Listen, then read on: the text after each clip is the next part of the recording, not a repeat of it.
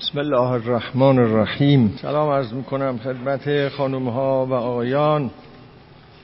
با عذرخواهی از چند دقیقه تأخیر که من در ترافیک گیر کرده بودم بحثمون را آغاز می‌کنیم. بله. خب. امروز پنجشنبه اول بهمن ماه 1394 هست و موضوع گفتار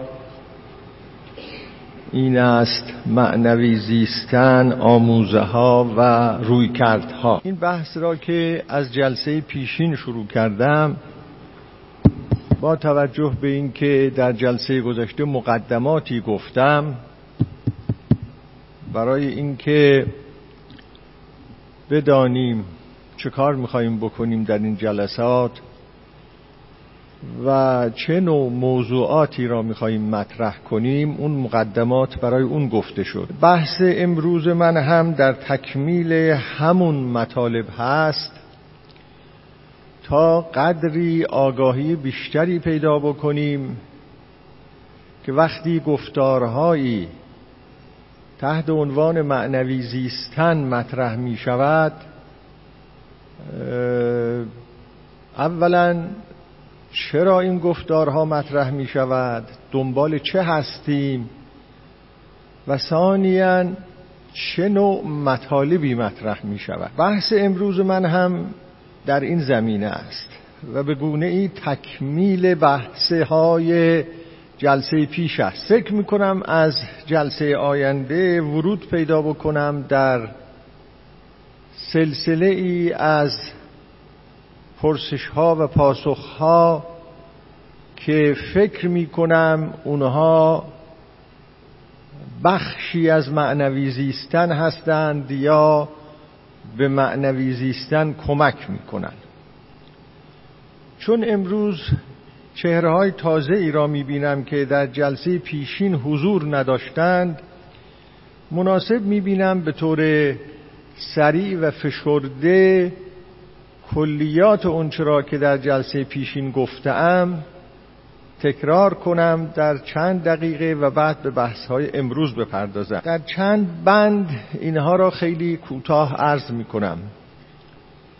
در این سری جدید یعنی در گفتار درس گفتارهای جدید یک این شماره یکه در این سری جدید از گفتارها نکته گفته خواهد شد که پاسخهایی هستند برای سؤالهایی که برای انسان از اون نظر که انسان است مهم و با ارزش هستند. این نکته ها که گفته خواهد شد که در جلسه گذشته هم توضیح دادم اینا نکتگویی خواهد بود. این نکته ها که گفته خواهد شد یعنی پرسش ها و پاسخ های اونها نه بیان یک سیستم فلسفی است نه انسان شناسی است نه جهان شناسی است نه خدا شناسی است. از این قبیل موضوعات نیست. و به همین جهت چگونگی تقریر این پرسش ها و هم تقریر پاسخ های اونها ممکن است کاملا متفاوت باشد و از هم در طرح پرسش ها هم در طرح پاسخ ها اشخاص بتونن راه های متفاوتی بروند. ما هم اینجا یک راه خاصی را خواهیم انتخاب این گونه از درس گفتارها که بیان یک سلسله نکته هاست که ضرورت داره به اون نکته ها بپردازیم برای من ناشی از این تجربه است که خود من پس از مطالعات فراوان و طولانی در رشته های مختلف به این نتیجه رسیده ام که ما انسان ها قطعا نمی توانیم یا به تعبیری دیگر توانایی ما انسان ها فقط در این حد است که می توانیم به پرسش های معینی تأکید می کنم به پرسش های معینی پاسخهای نسبتا قانع کننده و رضایت بخش بدهیم. پرسش هایی که در زندگی برامون مطرح میشه. همین. و توانایی فکری فلسفی و علمی و عرفانی انسان ها بیش از این نیست. و سلام ساختن و پرداختن یک سلسله سیستم های فکری عریض و طویل و سخن گفتن از آغاز جهان و انجام جهان و روایت های کلان و تکلیف همه چیز رو روشن کردن حتی در زمینه های خداشناسی و امثال اینها اینها در توانایی های ما انسان ها نیست. گرچه خیلی گفته شده خیلی نوشته شده خیلی پرداخته شده. فقط ما می‌تونیم یه سلسله پرسش ها پاسخ بدیم. همین. نظر من اینه الان. البته دیگران مطمئنا نظرهای دیگه ممکنه داشته باشن. و دارن. نکته بعد این که این پرسش ها یا این پاسخ ها پرداختنی به این مسائل گفتم وقتی برای انسان مطرح می شوند که زیستن انسان یک زیستن اختیاری شده باشه. نه زیستنی که در چنبره قرائز میلها کششها فشارهای بیرون و درون همینجور روز مره میگذره دیگه. نه. اگر زندگی اینطوری بگذرد این پرسش ها مطرح نمی شوند برای آدمی و در یک گوشه ای از وجود آدمی مخفی میشن اما به رو نمیان. تعبیری کردم از زیستن اختیاری. گفتم اگر زیستن اختیاری پیش بیاد که این سوال مطرح بشود که اصلا بزیم یا نزیم برای چی میزیم اینا این قبیل سوال ها چون زیستن در اختیار خود ما. این زیستنی که گفتیم خب معلوم زیستن بدنی نیست که فیزیولوژیک بیولوژیک. خب اون در اختیار ما نیست. بدن برای خودش یه دستگاهی است کار خودش رو می‌کنه. اون زیستن درونی روانی بزیم یا نزیم اونه. خوب زیستم یا بد زیستم. زیستنم معنا داشت یا نداشت دو این وادی. که این یه امر اختیاری بشه و آدم تصمیم بگیری که اختیاری بزید اراده کند زیستن رو. گفتم اگه به اینجا برسه مسائل زیادی نکته های زیادی برای انسان مطرح میشه که چهار مسئله اصلی شاید اینها باشه و اینا مسائل اگزیستانسیال هستند مسئله مرگ است مسئله تنهایی هست مسئولی... مسئله مسئولیت هست و مسئله گناه. این را هم برگرفتم از اون کتاب اخیرا چاپ شده یک دو سه سالیش چاپ شده که روان درمانی اگزیستنسیال. گفتم اونجا بحث اینطوری پیش آمده که اینا چهار تا مسئله اصلی اگزیستنسیال انسان هستند که اگر انسان تو این وادی ها قدم برداره زیستن یعنی چه برای چه چه معنا داره این سوال ها سر بر می آورن خب و اضافه کردم که این زندگی اختیاری یا زیستن اختیاری که من از اون حرف می‌زنم در صورتی برای انسان مطرح میشه که اولا نیازهای پیشپایی انسان ابتدایی انسان تا حدودی به صورت رضایت بخشی برای انسان تأمین شده باشه. یعنی انسان اونقدر گرفتار تأمین معاش نباشه که شب و روز بدود و اصلا هیچ مجال دیگری نداشته باشه که سوالی براش مطرح بشه. تا حدودی از اینها فراغت پیدا کرده باشه و یه فراغتی پیدا کرده باشه و یواش یواش این جور سوال ها مطرح. و نیز گفتم مواقعی این سوال ها مطرح میشه که اتوریته های بیرونی حجت، حجیت های بیرونی در نظر او اعتبار خودش را تا حدود زیادی از دست داده باشه. یعنی از صورت یک انسان مقلد بودن بیرون آمده باشه. و اینکه حالا این چنین می‌گویند آنچنان می‌گویند این است این عرف است اون رسم است مگه میشه غیر از این کرد؟ این حالت ها دیگه براش خیلی معنا نداشته باشه. و به اصطلاح اون که در سنت زیست زندگی او تثبیت شده یه مقدار اعتبارش رو از دست داده باشه و خودش ناچار باشه فکر بکنه زندگیشو تعیین کنه به اصطلاح راه زندگیشو تعیین کنه. خب و نیز اضافه شد که وقتی عالم آدم این حالت رو پیدا می‌کنه مراجعه ای به درون می‌کنه اون وقت. درون خودش. در خود میاندیشد. و وقتی انسان در خود میاندیشد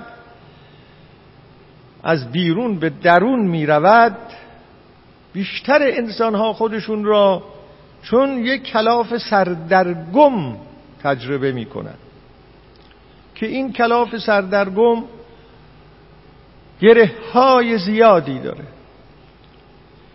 یا به تعبیر دیگر درون خودشون را معرکه جنگ تعارضها تجربه می‌کنه. بخشی از وجود با بخش دیگری نمی‌سازه. خواسته های گوناگونی مشروط شدن های گوناگونی در وجود آدمی هست که اونجا تعارضات ایجاد کرده نمی‌دونه کدوم یکی از اینا رو باید ترتیب اثر بده. یک پارچه نیست می‌بینن درون. یه پارچه نیست. متشدده. در هم ریخته است. هر روز هوایی به سر داره. گاهی به اون سوی گاهی به این سوی. هم واحدی نداره اراده واحدی نداره که بعضی ها از اون تعبیر کردن به اینکه نمی‌داند چه می‌خواهد. خلاصش نمی‌داند چه می‌خواهد. تکیه روی خواستن ها. نمی‌دونه در زندگی چی می‌خواد. مثل اینکه اون مشخصه اصلی انسان خواستنه. که انسان چیزی می‌خواهد. اینه اون مشخصه. هر کس این مشخصه انسان بودن را یه جور بیان کرده. در این تعبیر اینه که هر کس یه چیزی می‌خواد. دنبال یه چیزیه در زندگی. خلاصه. این. نمی‌دونم اما چی ظاهرا خیلی به اصطلاح حضرات پارادوکسیکال به نظر می‌رسه ناهماهنگ به نظر می‌رسه. خب اگر آدم بخواد یه چیزی را می‌دونه یه چیزی را می‌خواد. نه اینطور نیست. دلیلش هم اینه که هر روز به یک چیزی آویزون میشه. هر روز به یه چیزی دل میبنده هر چند وقت یه بار از عمر. این معناش این است که دقیقا نمی‌داند چی می‌خواهد. فکر می‌کند اینو می‌خواهد. مدتی دنبال اون میره می‌بینه نه ارزش نداره براش. فکر می‌کنه اون یه چیز دیگر را می‌خواد. مدتی دنبال اون میره. و کذا. این معناش این است که به قول اون عارف می‌گفت که انسان نمی‌دونه چی می‌خواد اما یه چیزی می‌خواد. و به همین جهت هم که در تلاش. خب و این است اون چی که گفتم در جلسه گذشته انسان خودش را مثل یک کلاف سردرگم واقعا کلاف سردرگم که پیچیده به هم گره های زیادی داره. اینجوری احساس می‌کنه خودشو هر گوشه درونش یک مشکلیه یک زخمیه یک گرهیه. در این صدد برمیاد که این کلاف سردرگم رو باز کنه این تعارضها رو کم کنه. به یک وحدت درونی برسه به یک هماهنگی درونی برسه. به تدریج این کلاف رو بتونه باز کنه.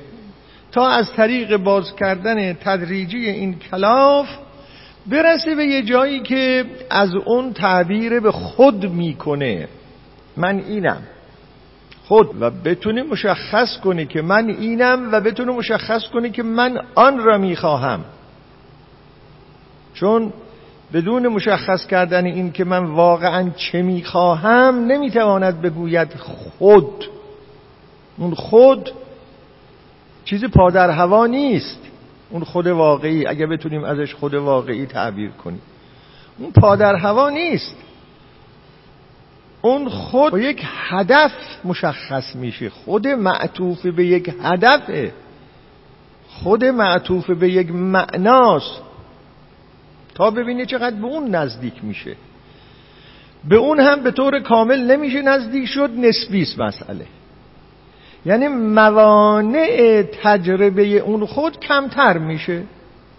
در این مرحله کمتر میشه در مرحله بعد بازی خود کمتر میشه. اما اگه کسی احساس بکنی که به یه خودی می‌رسه که دیگه اونجا صد درصد خود خودشه اصلا اینو بیانش مشکله یعنی چه صد درصد خودشه. بنابراین در واقع اگر میگیم به یه خودی می‌رسه یعنی تعارض ها هرچی کمتر میشه. این گره ها هرچی بیشتر در درونش گشوده میشه. یه پارچگی بیشتر احساس می‌کنه. این به این معنا. خب. از به حضورتون اون وقت یواش یواش مشغول میشه اونو شکوفاتر کنه کاملتر کنه با او زیست کنه. اگر با اون خودی که این جور تعارض درش کمه شروع کنه انسان به زیستن اونو میگیم زندگی معنوی. اینا مطالبی که من در جلسه گذشته گفتم.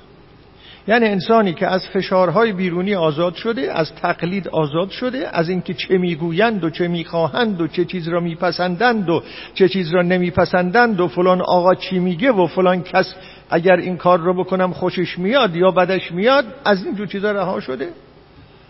یه مراجعه به درون کرده مشکلات درون را تا حدودی به آگاهی آورده. و الان در این صدد هست که این آگاهی که یک آگاهی بسیار مبهم هست به دلیل اینکه حالت یک کلاف سردرگم را داره حالا یواش یواش می‌خواد این گره های درون رو باز کنه برای هر سوالی یه پاسخی پیدا کنه به یه روشنایی درونی برسه. می‌خواید بگید به روشنایی درونی برسه می‌خواید بفرمایید به یک پارچگی درونی برسه. تو این راه افتاده. آدمی که تو این راه افتاده ما میگیم می‌خواد زیست معنوی بکنه. این خلاص کسانی که تو این راه نیفتاده باشن نمیگیم اونا می‌خوان زیست معنوی بکنن. حالا چرا اینو اسمش می‌ذاریم زیست معنوی؟ معنوی. یه خورده می‌خوام امروز درباره این معنا و معنوی برای شما صحبت بکنم.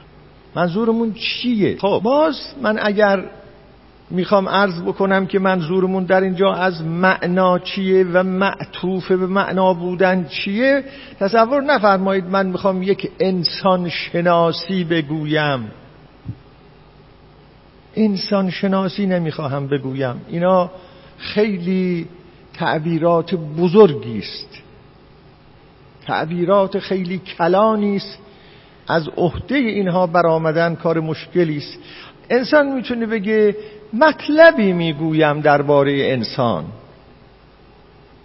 نکته ای می‌گویم درباره انسان. نکته هایی می‌گویم درباره انسان. چیزی می‌گویم درباره جهان.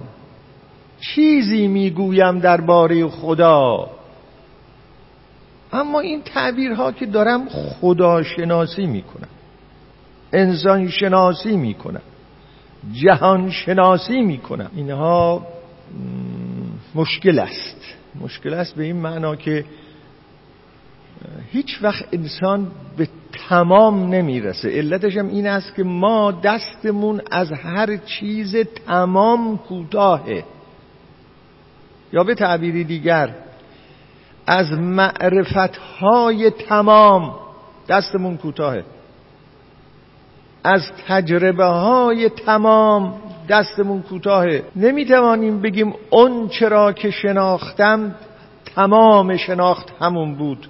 نمی‌توانم بگم اون چرا که تجربه کردم تمام تجربه همان بود. دیگه چیزی بیش از اون نیست. نه. یا ممکن. و چه خوشمون بیاد چه بدمون بیاد چه رضایت بخش باشه برامون چه نباشه ما نقص داریم. انسان ناقصه معناش همینه اصلا. ما ناتمامیم ناتمام. عمرمون هم زیستنمون هم یک سروده ناتمامه. چیزی غیر از این. خب. حالا یه قضیه وارد این مسئله میشم. ما به چه چیز میگیم معنادار؟ نکاتی را امروز عرض می‌کنم.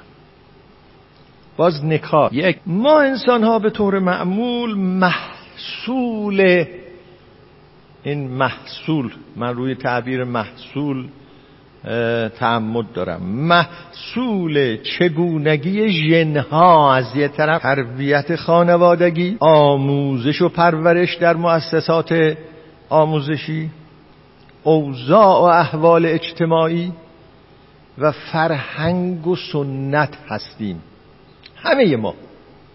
بدون استثنا همه انسان ها در طول تاریخ اینطور بودن. هر انسانی در هر وضعی که هست به خودش نگاه کنه می‌بینه محصول ایناست. بحث من این نیست که آیا جبر است یا اختیار است. انسان اراده داره یا اراده نداره. اینا رو نمی‌خوام بحث کنم. وارد بحث فلسفی نمیشم. همون اراده و اختیار یا جبرم در داخل همین است. نه چیزی در خارج از این. در داخل همینه. ما محصول اینا هستیم. اون که ما یاد داده اند اون چه عادت کرده ایم اون چه گفته اند اون چه خودمون یه مقدار فکر کرده ایم. خب این عوامل که ما محصول اونها هستیم ما را تثبیت می کند یعنی رنگ خاصی به ما می دهد چارچوب خاصی به ما می دهد انسان مطلق وجود ندارد. فرد مطلق وجود ندارد. فرد فردی است از همون جامعه. انسان انسانی است از همون جامعه. اون جامعه او را اون فرد کرده است. اون جامعه او را اون انسان کرده است. رنگ اون عوامل و تأثیرات اون عوامل و ریزش های اون عوامل که گفتم در وجود همه من و شما هست. و ما با اونا زندگی می‌کنیم. هیچ نمونه ای نداریم از انسانی که یه دفعه از آسمان افتاده پایین و محصول این عوامل نباشه. نیست. چون چیزی نیست. اینها ما را تثبیت می‌کنن چارچوب به ما میدن ما را اونگونه می‌کنن که هستیم که گاهی از اون تعبیر می‌کنم من به رنگ خودشون را به ما می‌زنن. ما به این معنا به غیر اون چیزی که از افکار به ما عرضه می شود فکر نمی کنیم به غیر اون عاداتی که به ما عرضه می شود عادت نمی کنیم به غیر اون عاطفه ها و احساس ها که در جامعه زندگی خانواده از اونها کسب می‌کنیم از خودمون عواطف و احساسات اختراع نمی کنیم من تعبیر می‌کنم از این به اینکه زندگی ما زمینی است. زندگی زمینی یعنی همین. اینجا زمین به معنای کره زمین نیست به معنای کره که یکی از کرات نه. در مقابل آسمان هم نیست. زندگی زمینی یعنی زندگی روزانه خلاصش. زندگی روزانه. همه ما در زندگی روزانه خودمون میزیم. و این زندگی روزانه از اینها گرفته میشه. می‌تونه هر کس حالا اینو مطالعه کنه ببینی این طور هست یا نیست. ممکن است در داخل این زندگی روزانه و این رنگی که ما از اینا پذیرفته ایم و این چارچوبی که ما از اینها پذیرفته ایم یه چیزهای جدیدی هم در داخل همین چارچوب ها برای من برای شما برای یک فرد سومم پیدا بشه. این وضع معمولی ماست. وضع طبیعی ماست. زندگی روزانه ماست. همه جا همین طوره خب این یک مسئله. یعنی زیستن اونطور که فعلا هستیم. ساخته شده ایم. پرداخته شده ایم. نکته سوم این است که این گونه زیستن معمولا این طوره که در این گونه زندگی کردن بدن بر روح غلبه می‌کنه. بدن بر روح غلبه می‌کنه. منظور از بدن چیه؟ و منظور از روح چیه؟ ما فکر می‌کنیم وقتی گفته می‌شود بدن یعنی همین کالبد یعنی همین جسمی که مثلا 60 کیلو 70 کیلو 80 کیلو وزن داره. اما در انسان شناسی معنای بدن خیلی گستردتر از اینه. و همچنین در روانشناسی. بدن تمام اون امتداد فیزیکی محیط هست که با این کالبد گوشتی در ارتباط تمام محیط مادی ما که به صورت فیزیکی با این بدن ما یعنی با این کالبد ما و تحرکات این کالبد در ارتباط و به گونه ای اونها امتداد این بدنه تمام اینها را در این اصطلاح ما بهش میگیم بدن. و به همین جهت تعبیر می‌کنن ازش به بدنیت. برای اینکه بدنیت ما قطع نظر از اون محیط مادی فیزیکی بیرون وجود نداره. ما فکر می‌کنیم اینجا نشسته ایم الان یک موجودی هستیم یا کالبد ما جداست از این صندلی ها جداست از این هوا جداست از این سنگ ها اما اینطور نیست. اگر فضایی نباشه اگر هوایی نباشه اگر جایی نباشه که ما روی اونجا بیستیم اگر چیزی نباشه که ما با اون نفس بکشیم بدنی وجود نداره که. به همین جهت می‌گوین این محیط فیزیکی بیرونی امتداد بدنه. ما وقتی دستمون رو احساس می‌کنیم پایمون رو احساس می‌کنیم هیکلمون رو احساس می کنیم در واقع یک چیزی را احساس می کنیم که متصل است به تمام این محیط بیرون اطراف. شاید شما دقیق بشید بعضی وقتا می‌بینید که یه خود در نظرتون بیارید یه وقتی که اگه اتاق نباشه هوا نباشه تختی که روی اون شما استراحت می‌کنید نباشه غذایی که میل می‌کنید نباشه. کوچه ای که درش راه می‌روید نباشه. خیابونی که درش راه می‌روید نباشه. مغازه‌ای که در اونجا زندگی می‌کنید نباشه. اون انسانها و کالبدهای دیگری که با شما هستند نباشه. اینو نباشه. بدنی هست اون وقت. غذاهایی که در طول عمر خورده ایم و مثلا اگه وزنمون در حین تولد چهار کیلو بوده یا کمتر یا بیشتر الان شده این پنجاه کیلو شست کیلو همین کال بود. اون غذاها نباشه. می‌شد ما بشیم چل پنجاه کیلومتر چل پنجاه کیلو وزن. همین الان که اینجا نشسته ایم اگر یه اتفاقی بیفته یه خلایی اینجا پیدا بشه که هیچ کس نتونه نفس بکشه خوب تمام شد دیگه. زیستنی در کار نیست. پس ما با همه اینها این بدن که ما میگیم بدنیتش متصل است به همه اینها. بخشی از همه اینهاست. آدم با یک نظر دقیقی که نگاه می‌کنه مثل اینکه اینطوری است که در یک محیط فیزیکی مادی یه چیزی ظاهر شده حیاتی ظاهر شده. یا مثلا اینجوری. و بعد آدم دقت بکنه در این کودکانی که بزرگ می‌شوند در خانواده ها معمولا که این کودک چجوری بزرگ میشه.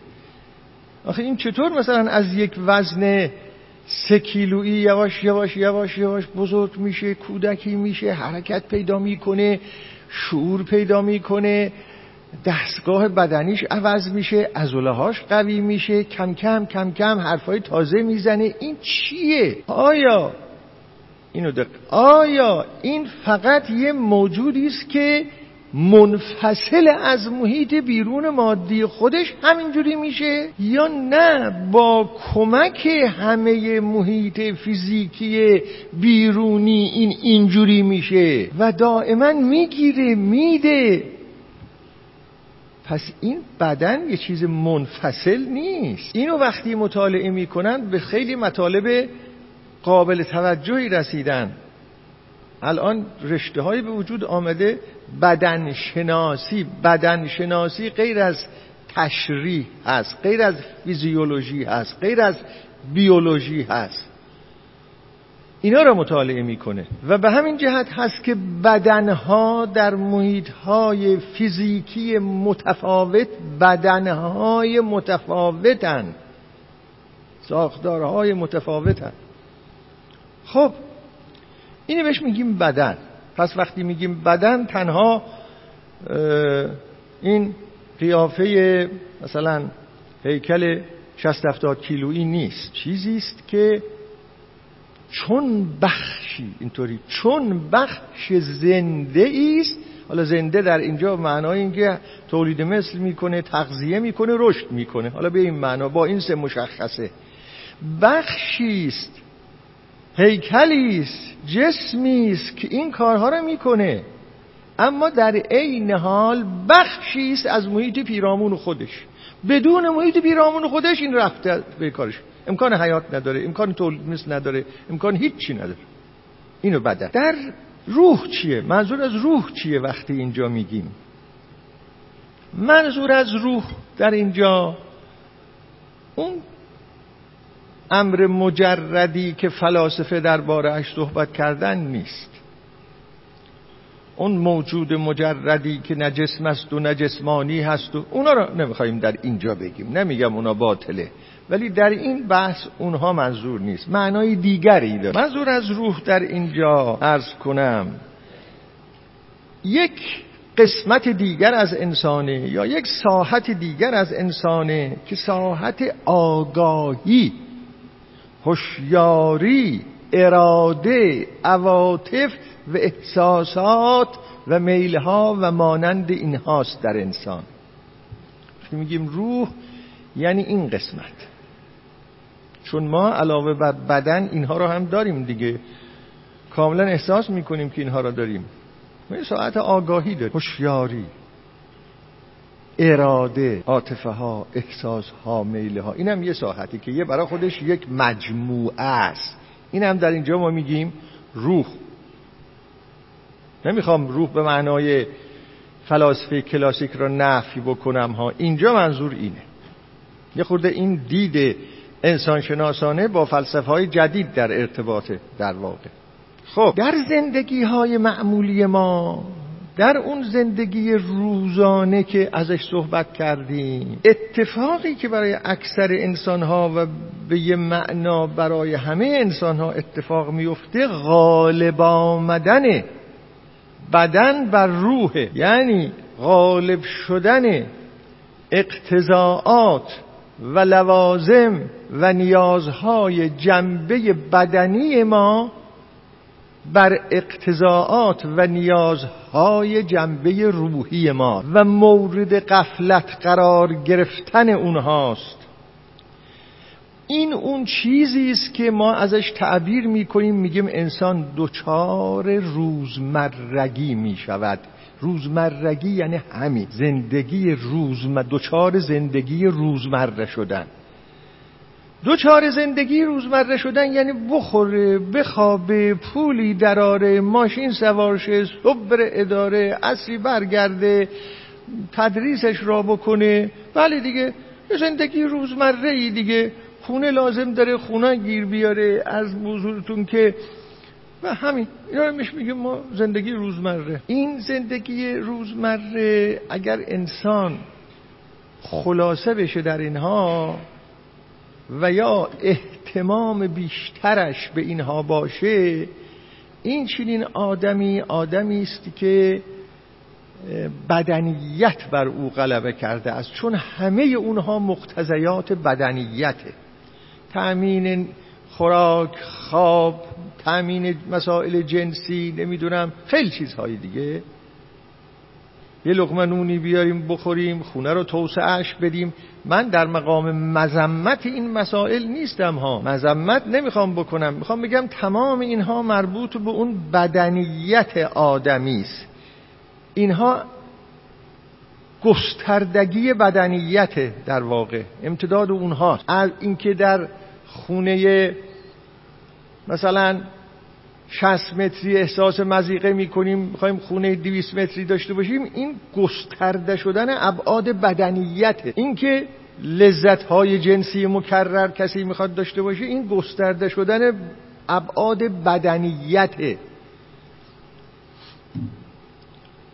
شایدم بتوان گفت ابعاد بدنیت اون ابعاد یا مقتضیاتی هستند که در فیزیولوژی و بیولوژی انسان پایه دارند اساس دارن معمولا ما در معرض این هستیم که بدنیتمون بر روحمون غلبه کنه. یعنی برآوردن نیازهای مربوط به بدنیت ما را غافل کند از برآوردن نیازهای مربوط به روح یعنی نیازهای مربوط به آگاهی، هوشیاری، اراده، عواطف و احساسها. اگر این وضع ادامه پیدا کنه بدن اختیار روح را در دست می و انسان می شود یک ماشین زنده. ماشین زنده. اون چیزی که الان می‌گوین از آفات تکنولوژی جدیده اینه دیگه. انسانها را تبدیل می‌کنه به یه ماشین زنده. این نوع زیستن که خودش درجه های مختلف داره شکلهای مختلف داره در این حال که تفننهای خیلی زیادی درش هست در این حال که ممکن است انسان بسیار رشد بکنه در اون زمینه تأمین نیازهای بدنی و بدنیت خودش و هر روز به گونه ای اونها را بخواد برآورده بکنه موجب ملال و رنجوری و احساس بیهودگی و پوچی و اینکه زندگی تکرار مکررات است می‌کنه آدم را. این وضع پیش میاد. اگر انسان تبدیل شده باشه به یک ماشین زنده. تأکید می‌کنم ملال رنجوری احساس بیهودگی و پوچی و اینکه دائما داریم تکرار مکررات می‌کنیم. امروز هم مثل دیروز. دیروز هم مثل پریروز. پریروز هم مثل پس پریروز. فردا هم مثل امروز. پس فردا هم مثل فردا. آخه چقدر؟ بس نیست. اینا اینا اینا, اینا آدمی طبیعتش اینطوریه ها. نمی‌گویم همه دوچار این وضع می‌شوند. اما این نوع زیستن اینو به دنبال داره. ممکنه اینا پیش بیاد. و اغلب انسان ها دچار این وضع هستن. منتها ازش فرار می‌کنن. مشغول می‌کنن خودشون را. کسی که خودش را مشغول می‌کنه تا این رنجوری را تا این ملال را احساس نکنه معناش این نیست که رنجوری و ملال را نداره. فرار می‌کنه ازه و به همین جهت هم هست که اون مشغولیت ها وقتی از دستش گرفته بشه یک ساعت نمی‌تونه تنها باشه. تنها. تنها؟ مگه میشه آدم تنها باشه؟ مگه میشه تنهایی رو تحمل کرد؟ خودشو نمی‌تونه تحمل کنه. همیشه سرگرمی همیشه تفریح همیشه عرض به حضورتون با یه چیزی باید مشغول شد. همیشه باید با یه چیزی مشغول شد. شما ببینید ما الان دوچار این وضع هستیم. این موبایل های جدید دیگه از دست کسی روی زمین نمیفته اصلا. دیگه کسی رو میز نمی‌ذاره اینها را. تو دست همیشه. دائما. چی آمد؟ چی رفت؟ این چیه؟ مطالعه میفرمایید این یعنی چه؟ آخه چی؟ بچه بزرگ جوان. این همینه. یعنی ما نمی‌تونیم تنها باشیم. نمی‌تونیم تنها باشیم. شما ملاحظه بفرمایید گاهی مثلا تلویزیون خراب میشه آدم دو روز سه روز در خونه تلویزیون نداره. شب که میشه واقعا کلافه میشه خاله چکار باید کرد؟ نه؟ چکار باید کرد؟ من خودم هم گاهی اینو احساس می‌کنم. اون وقت است که آدم می‌بینه چقدر وابسته به بیرون شده وابسته به این زندگی صنعتی شده. بسیار وابسته. خب از کنم این زیستن که همون میشه روزمرگی ملال رنجوری احساس بیهودگی پوچی تکرار مکررات ما دائما سعی می‌کنیم اینها رو بفوشونیم فراموش کنیم به مسافرت میریم به مشغول میشیم با یه چیزهایی هی دعوت می‌کنیم. حتما باید بر برنامه مهمونی بذاریم هفته یکی دو دفعه یا ما باید بریم یا کس اینا تا یه حدی طبیعیه. اما وقتی آدم به یه حدی برسه که بدون اینها احساس بکنه که اصلا نمی‌تونه دیگه خودش خودش رو تحمل بکنه این همون مسئله است. یعنی دیگه انقدر تکرار مکررات شده زندگی که می‌خواد به نوعی از این تکرار مکررات هی بیاد بیرون. پاری از فلاسفه از جمله ملا صدرا این وضعیت انسان را میگن هیئتون انقهاریتون للبدن. معنای این سخن این است که روح در چنبره بدن قرار گرفته است. روح در چنبره بدن قرار گرفته در حالی که مطلوب این است که بدن در چنبره روح قرار بگیره. اگر بدن در چنبره روح قرار بگیره معناش این است که خود ما بدن را اداره می کنیم. ما بدن را می کشیم با خودمون این ورون ور. ببینید دو تا تجربه متفاوت وجود داره. یه تجربه این است که بدن ما رو می‌کشه این طرف اون طرف. یه تجربه این است که ما بدن را می‌کشیم این طرف اون طرف. اینو روش مطالعه کنید ببینید چجوریه کدوم یکی از اینها. در غالب اوقات بدن ما را می‌کشه این طرف اون طرف. مثلا نمونه ها ببینید این که آدم میخوابه و دیگه نمی‌تونه از رخت خواب بلند بشه یعنی بدن نمی‌ذاره شما بلند بشید. اینه ما. بدن و مقتضیات مقتضیات بدن نمی‌ذاره من بلند شم.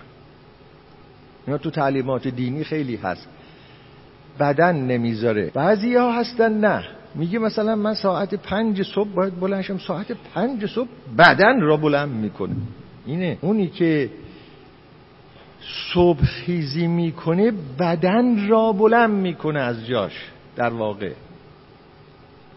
مولانا که میگه من شب گردم این بعضی از عرفا که شب گردن اونها بدن را میکشونن این طرف اون طرف. شب گردی یک نوع بدن را به این طرف و اون طرف کشوندنه. خب شب گردی حالات خاص خودشو داره این شب گردی عرفا. اینو روش مطالعه کنید که یعنی چه؟ بدن ما را بکشه روح را بکشه یا روح بدن را بکشه؟ روح بدن را بکشه. اگر روح بدن را بکشه یه تجربه به آدم دست میده و اون تجربه این است که آدم مثل که راه که میره این بدن رو می‌بره با خودش. اینجوری. راه میره او بدن رو می‌کشه می‌بره. این تجربه میشه ها. نه اینکه می‌خوام ارز کنم به اصلاح مجازی و استعاره ای و کنایه حرف نمیزن شما در راه رفتن بعضی ها دقت کنید بعضی انسان ها می‌دید همینطور هست. وقتی می‌رود بدنش را می‌برد. بعضی از انسان ها وقتی می‌روند می‌روند. می‌روند. یعنی رفتنهای اونها چیزی جز حرکتی ماشین زنده نیست که کک شده داره میره. ملا صدرا میگه که خطری که متوجه انسان میشه این است که بدنیت آدمی روحانیت آدمی را در چنبره خودش می‌گیره. اگه این طور است و این همون زندگی دوچار روزمرگی شدنه. این همون دوچار روزمرگی شدنه دیگه. نونی باید در آورد میریم دیگه. صبح میریم بیرون. این که وضعش اینه که نونی باید در آورد صبح از خونه میریم بیرون یعنی بدن او را می‌کشه و مقتضیات بدن او را حرکت میده. شغلی داریم رئیس هستیم استاد دانشگاه هستیم حتی خب من باید درسامو بگم دیگه. من باید ورقه هامو تصحیح بکنم دیگه. این در تمام این موارد بدن ما را می و این اون چیزی است که ملال حسرت رنجوری اینها ازش تولید میشه. نکته مهم دیگر اینی که زیستن معنوی بیرون آمدن از این وضعه. از این وضع بیرون پریدنه اگه کسی زیست معنوی انتخاب کنه و از این وضع بیرون بپره یواش یواش به تدریج البته زمان لازم داره به تدریج روح اختیار بدن را در دست می‌گیره. و اون همون چیزی است که در گذشتگان ما می‌گفتن انسان مسلط بر نفس باشه. این تعبیر تسلط بر نفس را شما خیلی شنیده اید تسلط بر نفس یعنی همین. این که من عرض می‌کنم انسان از این وضع بیرون بپره به معنای نفی بدنیت نیست. به معنای ریاضت کشیدن نیست. به معنای تو دیر رفتن نیست. بعضی ها وقتی این قبیل تعبیرات را میشنوند معنوی زیستن و امثال اینها تصور می‌کنن که یعنی یا حتی شاید بعضی از بیانها هم اینو القا می‌کنه که مثلا آدم هایی که معنوی میزین تافته های جدا بافته هستن اونها باید از جامعه دوری بکنن. اونها باید هیچ کس را قبول نداشته باشن. اونها از کنم حتی این احساس رو داشته باشن که مثل این که ما یه سر گردن از دیگران بالاتریم همه مشغول ماده هستن ما مشغول معنا هستیم. اینا نی من می‌خوام به شما عرض بکنم که معنوی زیستن همین زیستن ساده است. مدعا به این کیفیت که حالا براتون خواهم گفت. هیچ لازم نیست آدم خیال بکنه که باید مثلا یه تیپ جدایی بشه یا آدم دیگری بشه یا دیگران را نفی بکنه یا بگه که اونا همه بیهوده میرن اونها همه یاوه می‌گوین اونها همه عوضی میرن. این نیست قضیه. ساده تر از این است قضیه. و مشکل هم نیست. حالا عرض می‌کنم برای چاره رها شدن از این وضعیت همونطور که گفتم پریدن از این وضعیت به بیرونه. آدم چگونه از این وضعیت به بیرون میپرد؟ در صورتی که از این وضعیت میشه بیرون پرید بیرون رفت. انسان با یک امر معنادار روبرو بشه. با امر معنادار روبرو بشه. این امر معنادار ممکنه در بیرون انسان باشه و ممکنه در درون انسان باشه. این امر معنادار ممکن است یک سخن معنادار ممکن است یک رفتار معنادار باشه. رفتار معنادار یک انسان وارسته. ممکن است یک منظره طبیعی معنادار باشه. ممکن است یک اثر هنری معنادار اینها اموری هستند که در بیرون از و نیز ممکن است این امر معنادار از درون خود آدمی بجوشد. از درون خود آدم یواش یواش بیاد بیرون. چون سر برآوردن عشق از درون عشق از درون آدمی سر بر می آورد. حالا در همه معانی مثل تجربه عشق امر معنادار مثل تجربه گشوده شدن درون یه حادثه معناداره که از درون اتفاق میفته آدم تجربه می‌کنه که درونش گشوده شده. خیلی پرظرفیت شده. مثل دریایی شده که هی آب میطلبد. آب بریزن اون تو. ممکن است این تجربه یا این امر معنادار این باشه که دائما سخنهای شیرین درکهای شیرین و لذت بخش از درون او زایده میشه. ممکن این باشه. امر معنادار. ممکنه به جای تجربه عشق به اون معنا تجربه یک آتش درونی باشه. آتش درونی. که نمونه های اینها در اشعار پاره از عرفا هست. اون تولید شدن معناهای شیرین و لذت بخش از درون در شعری مثل این شعر مولانا هست کان قندم نیستان شکرم هم ز من می‌روید و من می‌خورم. این یک امر معناداری است که از درون او ظاهر می حالا خواهم گفت اینا همه اینا رو میگم معنادار یعنی چه ممکن است اون تجربه آتش باشه که حافظ میگه این زین آتش نهفته که در سینه من است خورشید شعله است که در آسمان واقعا تجربه آتش می‌کنه. منتها این آتشی که بسوزاند به معنایی که ما ازش اراده می کنیم نیست. آخه ما در تعبیرات آتش شوقم داریم. آتش شوق ممکنه این باشه اون امر معنادار که آدم باش روبرو میشه. در متون دینی ما هم به این اموری که از درون میجوشند و در درون احساس می‌شوند خیلی اشاره شده.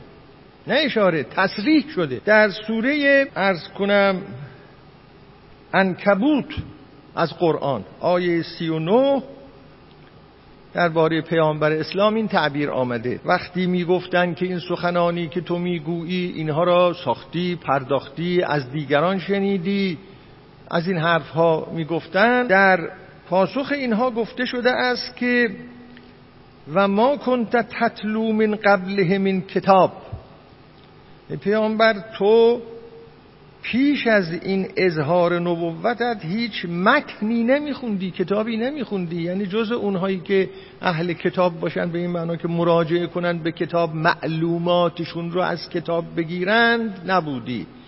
این آیات رو خیلی باید دقیق معنا کرد. کتاب نمیخوندی نه اینکه یعنی بی سواد بودی. یعنی کسی نبودی که معلوماتت رو از کتابها بگیری. اینه. کتاب نمیخوندی تو. خیلی آدم ها هستن باسوادن ولی یعنی مثلا نوشتن و خوندن چه بسا؟ بلدن. حالا من نمی‌خوام بگم پیامبر اسلام نوشتن و خوندن بلد بود یا نبود رو اون نمی‌خوام بیز کنم تکیه کنم. ولی اون ولی این رو می‌خوام عرض بکنم که معنای این آیه چیه؟ تو کتاب نمیخوندی. آدم ها متفاوتن. بعضی ها علومشون از کتاب ها می‌گیرن. بعضی ها حکمت هاشون از درون میجوشه. در تعبیر عارفان بزرگم هست. ظاهرا اگر درست خاطرم مونده باشه ابن عربی باشه که می‌گفت ما همیشه غذاهای لذیذ می‌خوریم به دیگران می‌گفت شما همیشه غذاهای کهنه می‌خورید. شما غذای کهنه می‌خورید به این معنا که اون چیزی که تو کتاب ها هست دیگران گفتن کهنه شده اونا رو شما یاد می‌گیرید. اما غذای ما همیشه تازه هست برای اینکه هر همیشه چیز نوعی که از درون خود ما میجوشه.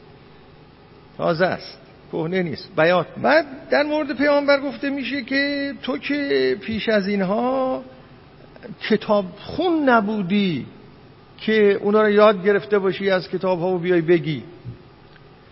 ولا تخطه بیمینک و چیزی هم نمی نوشتی اهل نوشتن هم نبودی. اگر این طوری بود اینهایی که با تو مخالفت می‌کنن شاید سخنشون حق بود. خب پس وضع تو چیه؟ میگه حالا تو چی هستی؟ بل هو آیات بینات فی صدور الذین اوتوا العلم. اونی که تو داری آیات بیناتی است در سینه های اونهایی که به اونها دانش داده شده. این آیات بینات به معنای آیه های قرآن نیست. اون نشانه های الهی است که در درون این انسان ها گفته میشه. اینه. حالا من یه نظری دارم درباره آیات به طور کلی که آیات در قرآن به معنای آیات قرآن نیست. آیات در قرآن معنای آیات تکوینی الهیه حالا اون جای خود. نوشتم در مقالات قرائت نبوی از جان می‌تونید مراجعه کنید. به شما آیه نازل کردیم که در قرآن هست نه اینکه یعنی این متن را نازل کردیم. یعنی اونها را اون نشانه های الهی را در درون تو رویاندیم اون چیزی که این آیه هم همونه میگه.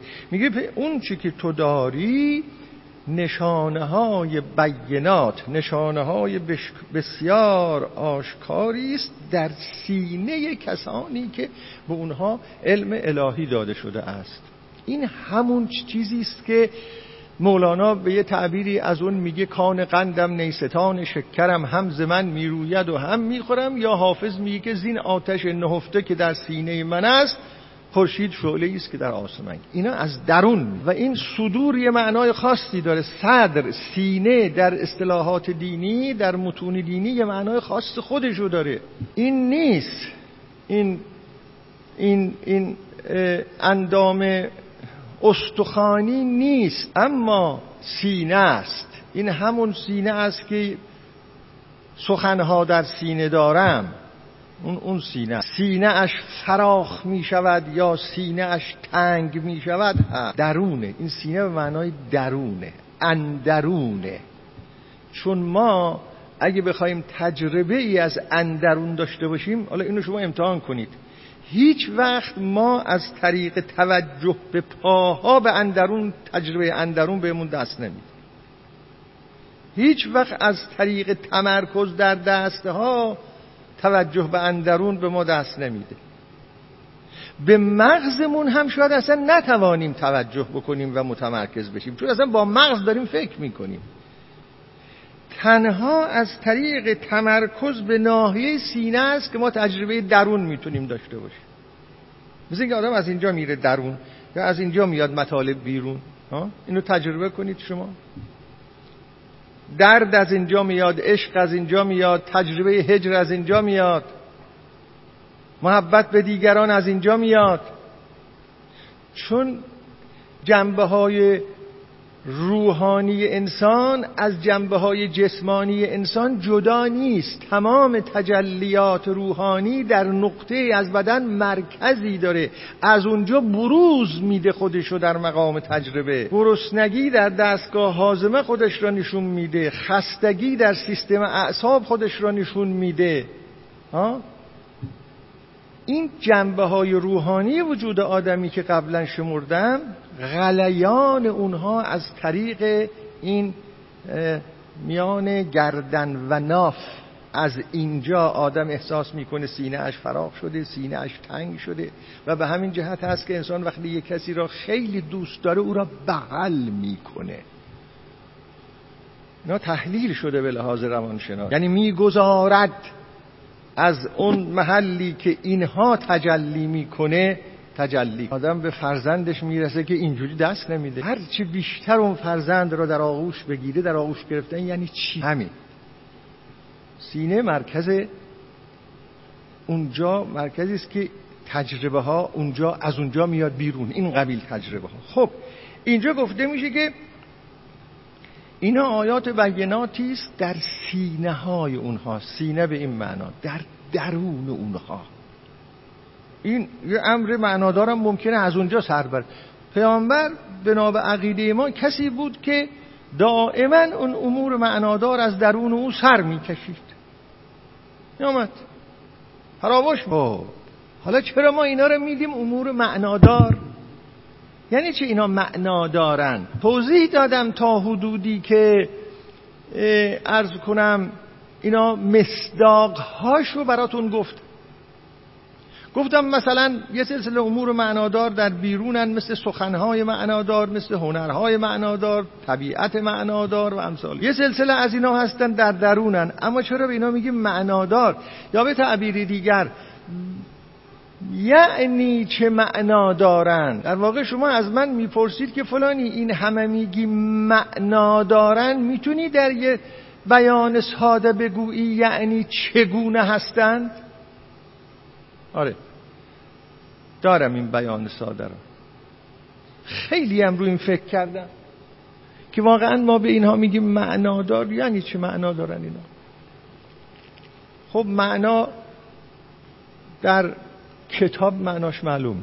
میگیم کتاب معنا داره یعنی الفاظ معنا. شما در دارت المعارف های فلسفی هم که مراجعه می‌کنید تحت عنوان معنا انواع اقسام معنای این کلمه معنا را برای شما بیان. من نیدم در دارت المعارف های فارسی ما به صورت کامل به این مسئله پرداخته باشن ولی در دارت المعارف های خارجی حالا انگلی آلمانی که من بیشتر از اونها استفاده می کنم یعنی فقط از آلمانی استفاده می کنم چون نمی‌تونم از متون انگلیسی استفاده کنم این واژه زین یعنی معنا زین. این واژه را که شما نگاه می‌کنید ببینید چند صفحه معنا براش نوشتن که این کلمه چه معناهایی داره. یعنی می‌خوام عرض کنم که ما ساده از کنار این مطالب رد میشیم. همش میگیم معنا. خب آقا خانم منظورت از معنا چیه؟ این که معنا نداره اون که معنا نداره این معنا داره. یه وقتی خیلی ساده است این معنا. یعنی معنای این کتاب معنای این لفظ معنای اما شما وقتی میگید امر معنادار که منو از رویارویی با اون امر معنادار منو از رنجوری بیرون میاره از زندگی روزانه به اصطلاح بیرون میاره یاد از درون اینجا معناش چی؟ من خیلی مطالعه کردم چیزهای مختلف میگن این تعبیر را من فعلا می‌تونم به شما بگم و خودم هم فعلا این تعبیر رو قبول دارم امور معنادار اون اموری هستند که ما را تکان می‌دهند و ما را به اعجاب وامی دارند. و وضعیت موجود ادراکی و عاطفی ما را به هم میریزند و منظر جدیدی را میگشایند. ما در مواجهه با اونها تجربه مواجهه با امر جدید امر بی سابقه امر منحصر به فرد و به تعبیر مولانا تجربه کاری بیچون و بی کیفیت به ما در این یعنی امر معنادار. در اون معنایی که من خب ما را تکان می‌دهند. یعنی چه شما و ما وقتی با امر معنادار مواجه میشیم اون اون وارفتگی رسوب کردگی و بی تفاوتی و به حال خود رها شدگی که ما داریم این تکون می‌خوریم. از این میان بیرون. این یه مشکل شما نشستید توی خونه کسلید. میگید که چکار کنم؟ یه موسیقی یه سیدی می‌ذارید یه دفعه می‌بینید که یک آوازخان استادی برای شما می‌خواند که اون را که عیان است چه حاجت به بیان است. ها؟ مثلا اینو می‌خونه آقای شجریان. ها؟ چیز دیگه می‌خونه. چه اتفاقی برای ما در اونجا میفته؟ ما فورا تکون می‌خونیم این که ما میگیم که کسالتم برطرف شد نمی‌دونم خیلی حالم بد بود یه موسیقی گوش کردم حالم خوب شد یعنی چه؟ یعنی اون وضعیت که ما داشتیم یه عاملی پیدا شد ما را تکون داد. از اون وضعیت بیرون آمدیم. مثل کسی که خواب باشه بیدارش کنن. مثل کسی که یه چیزی را نمی‌بینه یه گل زیبایی را در یک بوستانی نمی‌بینه. همینجوری علکی داره میچرخه. دوستش که باش همراه فورا نشونش میده میگه ببین این گل زیبا را. نگاه می‌کنه به اون گل زیبا یه دفعه از اون حالت بی تفاوتی بیرون میاد. یه توجهی درش پیدا میشه. این این معناست. و الا معنا را نمیشه با اندازه گیری کرد نمیشه فرمول فیزیکی براش بیان کرد. نمیشه فرمول شیمیایی براش بیان کرد. این معنا به این تکون میده ما را. یه تعبیر دیگر اعجاب ما را برمیانگیزه. ما معمولا در شرایط عادی در حال اعجاب که نیستیم بی تفاوت از کنار هر چیزی می‌گذاریم یا بی تفاوت به هر چیزی نگاه می‌کنیم. اما یه وقتی مواجه میشیم با یه امری که اعجاب ما را برمیانگ میگیم آیا بهتر از اینم دیگه میشه شعر سرود؟ بهتر از اینم دیگه میشه یه معنایی را بیان کرد که گاهی بعضی ها از این به اعجاز تعبیر کردن. اعجاز یعنی مرحله نهایت فساحت و بلاغت. چرا حافظ اینقدر موندگاره؟ چون ما معمولا وقتی حافظ رو می‌خونیم این تجربه اون دست میشه که واقعا دیگه زیباتر از این چی میشه گفت؟ به می سجاده رنگین کن. چیه؟ گرد. به می سجاده رنگین کن گرد پیر مغان گوید. خب. که سالک بیخبر نبود زراح و رسم منزل ها دیگه از این زیباتر چه میشه باید گفت که سجاده را با می رنگین کن. ببین چی آورده با چی قرین کرد. خب این اعجابه. این معناست. نه اینکه یعنی معنای می چیه سجاده چیه رنگین کن چیه.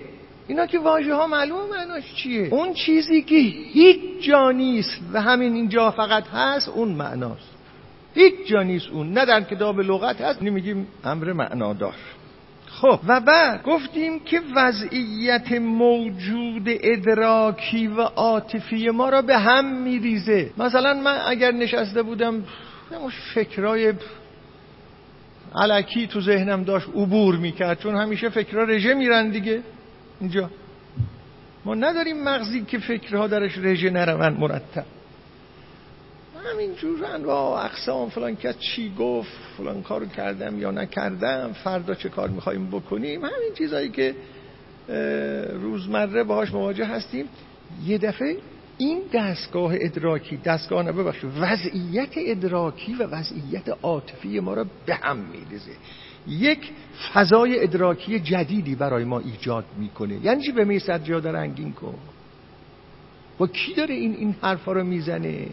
می‌خواد این مزورها رو دیگه ها می‌خواد این اهل تزویر و ریا را به کوبه وقتی میگه که اونو میگه یا میگه که در میخانه ببستند خدایا مپسند که در خانه تزویر و ریا بگشایند. چقدر این شعر زیباست. خب اون میاد اون معنا میاد تو این فضای ادراکی ما تو فضای عاطفی ما. مشغول می‌کنه ما را. مدتی با اون میاندیشیم. این یعنی معنا. و نیز گفتم منظر جدیدی را میگشاید. ما همیشه از یه منظری به یه جایی نگاه می‌کنیم. همیشه شما الان از یه منظر جدیدی دارید به من از یه منظری به من نگاه می‌کنید. من اگر بلنشم برم اونجا بشینم یه دفعه با آواز دوتا شعر برای شما بخونم منظر شما عوض میشه به من. مثلا عرض می‌کنم. خب آدم صدایی داشته باشه اشکال نداره شعری هم اصلا قدیم خیلی میخوندم.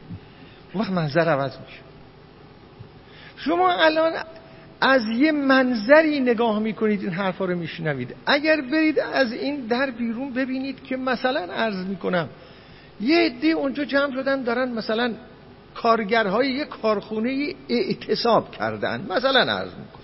دارن حقوق خودشون رو مطالبه می‌کنن. مطلب عوض شده منظر شما هم عوض اونجا چیزایی که برای شما اینجا چیزایی که برای شما مطرحه و چیزایی که تو منظر شما هست. و از اون چارچوب با من مواجهید. حافظ است و مولانا هست و معنا هست و زندگی هست اینا. اونجا که برید خواهید دید یه منظری جلو چشم ما از حقوق است و اعتصاب است و نمی‌دونم اقتصاد است و اینا. ما همیشه از یه منظری نگاه امور معنادار منظر ما را یه دفعه عوض می‌کنه. منظر جدیدی میگو و هر حادثه برای ما منظر جدید نمیگشاید. هر سخنی برای ما منظر جدید نمیگشاید. تنهای خاصی هستند. حادثه های خاصی هستند که این کارها را می‌کنن این حادثه های معنادارن فرق نمی‌کنه. شما اگر برید بیرون ببینید یه ادان اجسا می‌کنن اونم امر معنا داره معنا داره برای اینکه جدی است. اعتصاب حقوق مطالبه حقوق. امر معناداری اون میاد جلوش. اونم یه امر من این امور معنادار که ما میگیم همش از نوع گل و بلبل که نیست که. همش حافظ و سعدی و این اشعار و امور معنادار خیلی انواع داره اقسام داره. ممکن در عالم سیاست باشه ممکن در عالم اقتصاد باشه ممکنه در این عوالم باشه. منظر جدیدی را میگشایند. خب و ما در مواجهه با اونها این تجربه را داریم که با امر جدید و بی سابقه و منحصر به فرد روبرو شده ایم. آیا غیر از این است که ما هر وقت یک موسیقی زیبا را گوش می کنیم همون موقع مثل که اصلا قبلا گوش نکرده ایم؟ تازه است. غیر از اینه. و تازه نباشه گوش نمی کنیم تجربه تازه بودن را داریم در اونجا که گوش می کنیم و به همین جهت است که ملول نمی شویم به همین جهت است که از خوندن مصنوی مولانا ده بار هم که بخونیم به شرط اینکه مغزمون خسته نباشه ها آمادگیشو داشته باشیم. خسته نمیشیم چون همیشه تازه است. امور معنادار این خصلت رو دارن.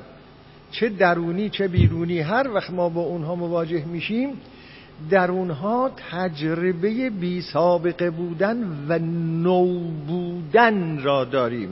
نوع تازه منحصر به فرد است. اینو خیلی تحقیق کردن. ما تجربه هایمون در این موارد تجربه های منحصر به فرد این هیچ تجربه ای مکرر نیست. در مورد خداوند می‌گوین لا تکرار فی تجلی در مورد این قبیل تجربه ها را هم من میگم لا تکرار فی تجربه یعنی من امروز اگر یه نوار بسیار زیبای موسیقی را گوش کنم یا یک تئاتر زیبایی را عرض کنم برم تماشا بکنم. در روز دیگه هم اونجا یه تجربه جدید دارم اون بعدم یه تجربه جدید می‌کنم. بازم یه تجربه جدیده. کاملا جدیده. ولی لذت نمی‌برم اگه تجربه جدید نبود. تجربه این تجربه های امور معنادار تجربه های منحصر به فردن. معنای منحصر به فردم این نیست که کسی دیگری اون تجربه را داره اما مالو هم مخصوص خودش تازگی اونم مال خودشه. منم که دیروز گوش کرده بودم درش تازگی بود. اونم دیروز بود. در روز دیگه هم گوش بکنم. اونم مال در روز بعد. حالا اگه یه خورده یه پله بخوایم بریم بالاتر از مولانا استفاده بکنیم. گاهی این تجربه های امور معنادار تجربه کار بیچون و بیکیفیته.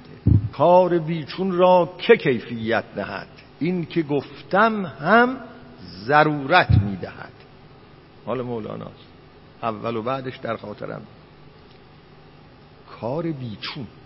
او میگه تمام حوادث عالم کار بیچون خداونده. بیچون. یعنی بیمانند. بیمثل بی سابقه بدی. همون چیزی که ما در یک گل که می شکفد منحصر به فرد است. نمی توانید بگویید شکفتن این گل مانند شکفتن اون گل است. یک کودک که به دنیا می آید این حادثه منحصر به فرد است. چون ندارد. چون اینجا به معنای مثل مثال. که بگی اینم مثل اونه. اونم مثل اونه. میگه هیچ کدوم. از حوادث مخلوق خداوند مانند هم نیست. اینا هر کدوم یک کار بیچونه. این همون تعبیر دیگری است از لا تکرار فی تجلی در واقع. بعد میگه کار بیچون را که کیفیت نهد. شما چگونه می‌تونید اونو با مفهوم هایی که کیفیت ها را بیان می‌کنن با مقوله کیف به قول حضرات فلاسفه چگونه شما می‌تونید اونها را با مقوله کیف بیان کنید؟ گیر در همین جاست گیر در همین جاست. تفاوت عارفی مثل مولانا با ارسطو که در خیلی جاهاست در همینه. اون آمده عالم را به مقولات موجودات جهان را به مقولات تقسیم بندی کرده. یکی از اون مقولات هم کیفه. در مقابل کم. یه مقوله است. عرفا میگن کیفی یعنی چی؟ کیف نداریم. بیچون است. به مقولات نمیشه وارد کرد. زبان مولانا که زبان عرستو نیست زبان منطق نیست. یه زبان دیگه است. زبان عرفان یه زبان دیگه است.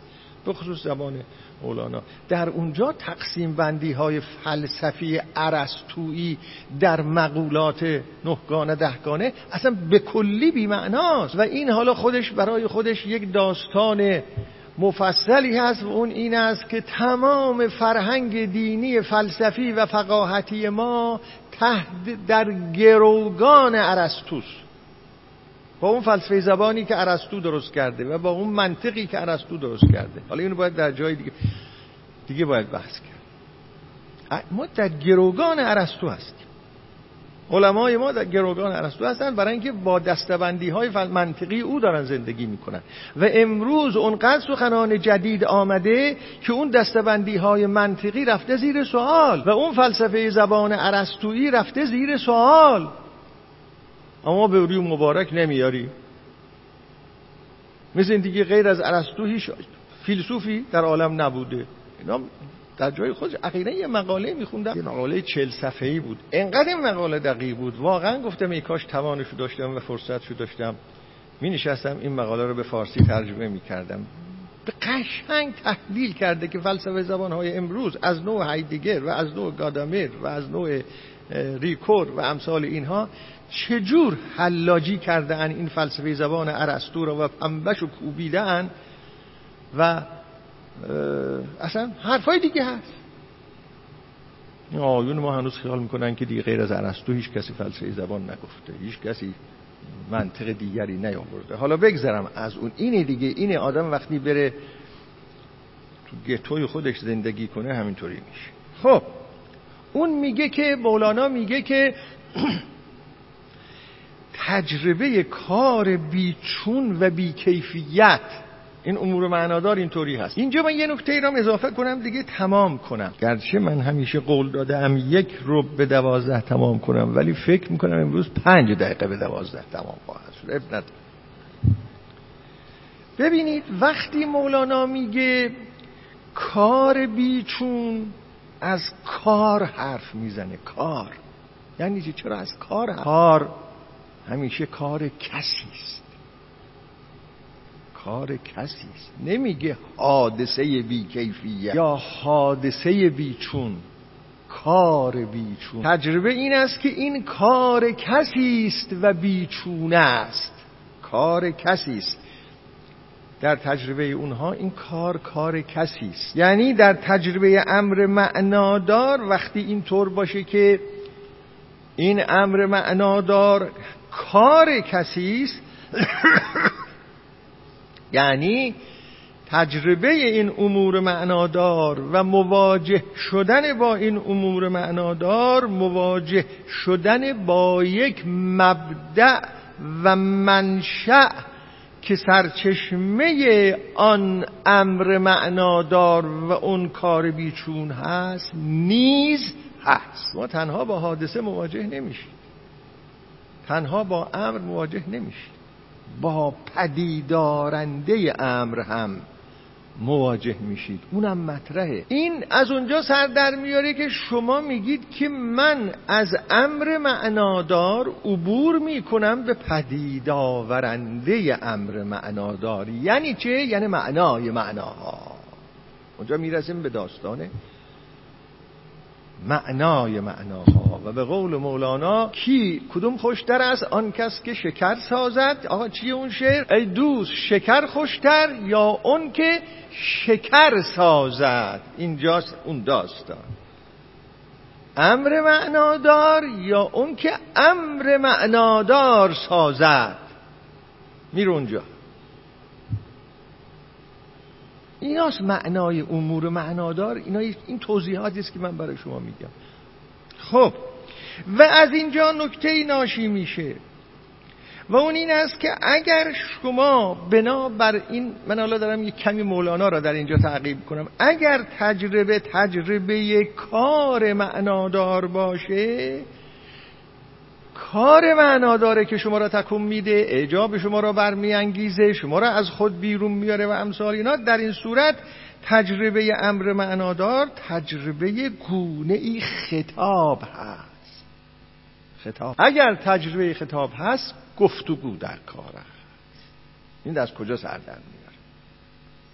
امر معنادار از طریق اینکه کار یک صاحب کار فعل یک فائل تجربه می شود اون فائل با شما گفتگو می کند. از طریق نشون دادن کارش آخرش از دیالوگ سر در میاره. از گفتگو سر در میاره. که کسی با شما گفتگو می کند. این دیگه سررشته خیلی دراز داره. اینجا نمی‌خوام وارد اون بشم. نتیجه گیری این ماده پنج به عنوان نتیجه گیری و اون این است که بدین ترتیب می توانیم بگویی ارز کنم که معنوی زیستن آن گونه زیستن است که در مواجهه که در اون زیستن همواره مواجهه با امور معنادار بیرونی یا درونی مطرح است. اموری که ما را از حالت فرو افتادگی در ساحت بدن و دچار روزمرگی و ملال و رنجوری شدن بیرون میآورند. بیرون میآورند. امور معنادار یعنی اموری که ما را از اینها بیرون میارن این اینا. حالا باید دید چه چیزی اینطوری هست چه چیزی اینطوری نیست. کدام سخن اینطور هست کدام سخن اینطوری نیست. کدام هنر اینطوری هست کدام هنر اینطوری نیست. اگر رفتیم سراغ اون امور معنوی و بیرونی و درونی که اینجورین رفتیم سراغ امور معنادار مشغول شدیم با این امور معنادار معنوی میزیم. مشغول شدیم با این امور معنادار معنوی میزیم. اینه.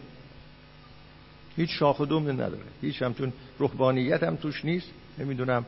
ول کردن کسب و کارم توش نیست. و اینکه حالا من یه سر و گردن از دیگران من دارم معنوی زنده این این حرفا نیست. این اینه. که برای این یک بخش قابل توجهی وقت و فراغت و کوشش و اینها. که از این وضعیت بیرون میارن. اون وقت این بیرون آمدن از این وضعیت در متون دینی ما گاهی ازش تعبیر شده به پاره شدن زنجیرها یا سوراخ شدن زن دیوار زندان. تعبیرهای گوناگون ازش شده. این پاره شدن زنجیرهای تعبیر قرآنی است. در قرآن آمده است که در مورد پیامبر آمده است که کار او این بود که و یزع انهم اسرهم والاغلال التي کانت علیهم. پیامبر کارش این است که مشقت های بیهوده ای که انسان ها متحمل اونها هستن اون مشقت ها را برطرف می‌کنه و زنجیرهایی که بر دوش اونها هست و اونها را بستند با اون زنجیرها اون زنجیرها را باز می‌کنن. تعبیرهای مولانا هم که گفته است که زندان دیوار بل و امثال این حرف. ها خب حالا اینجا من امروز عرائزم را تمام می‌کنم. از جلسه آینده در واقع با این بیان ما چون رسیدیم به این مسئله که خب ما اگه بخوایم زیست معنوی داشته باشیم باید خودمون رو در معرض رویارویی با امور معنادار قرار بدیم. ببینیم این امور معنادار کجا هستند با اونا روبرو بشیم. تا تکونی در ما ایجاد کنن. تا منظره های جلو چشم ما باز کنن که ببینیم اون منظره ها ارزش دیدن داره. آه این شد دیگه معنویستن پس ما یه به بخشی از این می‌پردازیم. نه هنرهای آنچنانی ما داریم در اینجا که شما دوستان اونها را تماشا کنید اون امور معنادار را. نه عرفهای اینجوری داریم که بیان اینجا تشریف داشته باشن و بعد شما توضیح بدن برای شما که حالا در درون اینها چه میگذره و شما رو با در درون خودشون متصل بکنن. یه مقدار وسایل در اختیار داریم و اون سخنان معناداره که بزرگان بشریت گفتن که نتیجه تجربه های اونهاست. در جلسات آینده ما به اون آموزه ها به اون رهنمودها و به اون سخنهای معنادار خواهیم پرداخت. اینه اون کاری که ما در آینده خواهیم کرد.